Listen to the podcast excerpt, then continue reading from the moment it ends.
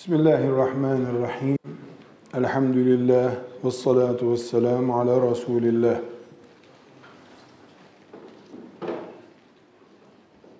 Değerli öğrenci kardeşlerim, Allah kullarını nimetleriyle donatarak bu dünyada yaşatıyor.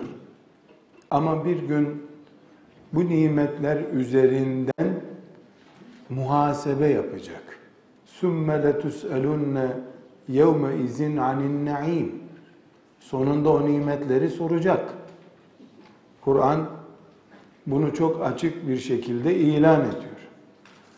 Öyle şu kadar kontür bedava, istediğin kadar ara, masrafı yok, propaganda yapmıyor Allah. Nimetler bol, çetin. Sümme letus'elunne yevme izin anin naim. Şimdi bizi eğiten büyüklerimiz, annelerimiz, babalarımız nimet deyince ne hikmetse hep ekmek akıllarına gelir. Aman nimeti israf etme, aman kırıntısını atma. Şüphesiz Allah'ın nimet olmayan bir ihsanı yoktur. Ekmek de nimettir. Su da nimettir. Ee, bıldırcın eti de nimettir. Kuzu eti de nimettir. Yumurta da nimettir. Ama hepsi insanın hizmetine sunulmuş nimetçiklerdir. Hiçbir nimet insanın kendisi ve hayatı kadar değerli değildir. Çünkü yeryüzünde hatta gökyüzünde ne varsa her şey insanın hizmetine sunulmuştur. Kur'an öyle söylüyor.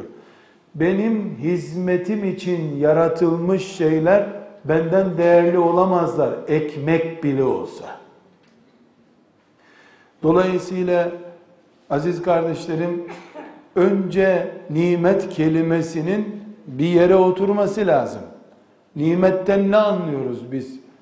En büyük nimet insanın kendi bünyesini ayakta tutan varlığıdır, hayattır. O hayatı değerli hale getiren imandır. Biz cennet için yaşayan insanlar olarak bizi birinci derecede cennete götürecek en büyük vasıta olan, sebep olan, şifre olan imanı nimet olarak görüyoruz. Daha sonra da bu imanımızı kimliğimiz haline getirmemize yardım edecek bütün Allah'tan gelmiş şeyleri de nimet görüyoruz ki talebelik Allah'tan kula ihsan edilen nimetlerden bir tanesidir. Talebelik derken şüphesiz buradan kalkıp Bağdat'ta Ebu Hanife'nin medresesinde ders okumaya gitmeyi, yalnızca onu tercih etmeyi kastetmiyorum. Dünya veya ahiretimizi öğrenmeye yönelik bize bilgi sunan her şey ilimdir. Her ilim maceramız da talebeliktir bizim. Biz öyle bir ümmetiz ki biz beşikten mezara kadar ilimle mükellef edilmiş, beşikten mezara kadar okusa doymaz bir ümmetiz. Peygamberimiz böyleydi. Böyle bir ümmet bırakıp bu dünyadan gitti. Sevgili Peygamberimiz aleyhissalatu vesselam. Bu sebeple kardeşler nimet kavramı bir. İki, nimetlerin içinde değer taşıması bakımından ilim adamı olma, şimdiki adıyla öğrenci, talebe olmanın bir nimet olması da iki, bu iki şeyi bir yere oturttuktan sonra sözlerimize başlayabiliriz. Allah bir insana e, ada pazarından filan tarihten filan tarihe kadar Mekke'ye gitmeyi, orada umre yapmayı, Peygamber aleyhisselamın kabrini ziyaret etmeyi nasip etti diyelim. Bu insan bunu nimet olarak görüyor mu kendisinde? Üç aydır Mesela 3 ay sen Mekke'de Kabe'nin dibinde namaz kılıyorsun. 20 günde Peygamber aleyhisselamın kabrinin yanında oturdun. Kur'an okudun, hatimler indirdin.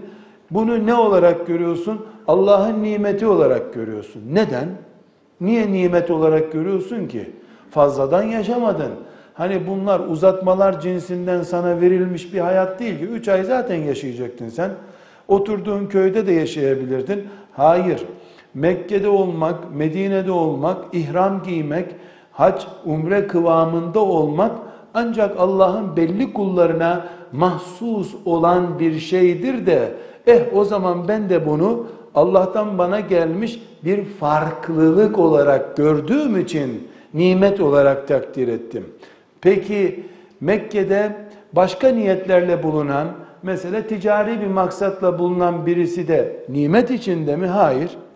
O Mekke'de enayice bulunuyor. Hem Mekke'de bulunuyor hem de hiçbir işe yaramamış bir ömür geçiriyor orada. O zaman mesele Mekke'de bulunmak meselesi değil, Mekke'de Mekke kıvamında bulunmak meseleymiş ve nimette oymuş. Aynı şekilde bir öğrencinin kanuni zorluklar gereği 6 yaşından 16 yaşına kadar veya 26 yaşına kadar şu şu şu okullarda bulunması öğrencilik değildir. Buna öğrencilik demiyorum, buna talebelik demiyorum, bunu nimet olarak görmüyorum. Yasal zorunluluk olarak görüyorum. Ya da toplum baskısının diplomasıza kız vermiyorlar, diplomasız iş bulamıyor, diplomasızın forsu olmuyor diye okunmuş e, veya geçirilmiş bir ömür olarak görüyoruz. Bizim gözümüzde talebelik nimet olması için müminin dünyasına veya ahiretine direkt faydası olan bir süreç olması lazım. Mecburen okula gitmek değil, okuldan bilim elde etmek, ilim elde etmek gibi bir sonuç ortaya çıktığı zaman buna talebelik diyoruz. Şimdi kardeşler bu girişi hani tarifler bölümü falan oluyor ya kitaplarda. Ben şimdi tarifler yaptım, bilimsel tarifler, konu özetini verdim. Şimdi anlatacağım şeye geçebilirim. Ama küçük bir paragrafım daha var. Arkadaşlar birinci kanun talebelik bir nimet yaşama dönemidir diyeceğiz de bundan önce